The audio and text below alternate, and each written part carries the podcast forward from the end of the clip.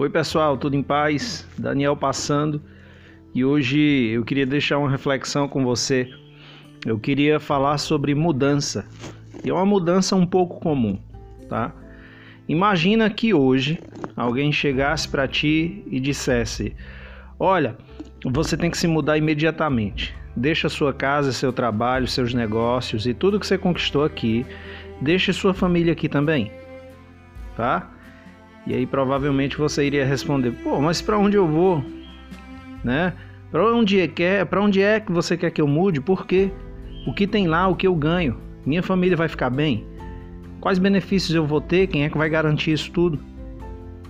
Pois é, um cenário semelhante a esse é aquele que Abraão viveu quando Deus pediu para que ele deixasse sua terra e seus parentes para levá-lo a um lugar que ele havia preparado. Deus não disse em momento algum a ele para onde ele se mudaria. Abraão não conseguiu fazer uma busca rápida no Google para saber onde ele iria ou mais sobre aquele lugar. No entanto, Abraão confiou cegamente em Deus e, diante dessas incertezas, diante dessas circunstâncias que ele não conhecia, ofereceu sua promessa de que tudo ficaria bem. E aí eu tenho uma pergunta para você. Que grande passo Deus está levando você a dar? Você já se perguntou sobre isso? Talvez seja deixar um emprego que você manteve longe dele, que manteve você longe dele, da sua igreja. Você provavelmente não sabe exatamente o que está do outro lado de uma decisão que você vai tomar, mas se essa é a voz de Deus para a sua vida, você deve manter-se vendo o invisível. Confie. Talvez o passo que ele está levando você a dar seja perdoar alguém que você magoou.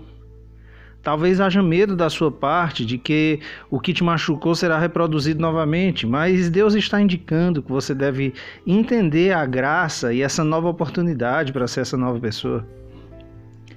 Então, que possamos dar um passo de ação. Confie nele, confie em sua palavra e você nunca vai ficar desapontado.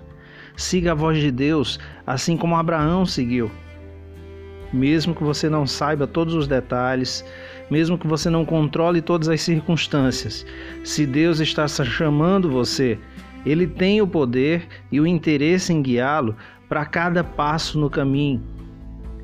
Entenda que correr riscos com Deus é o lugar mais seguro que você pode estar na sua vida.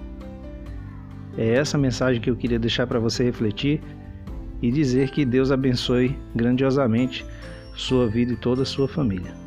Até a próxima mensagem.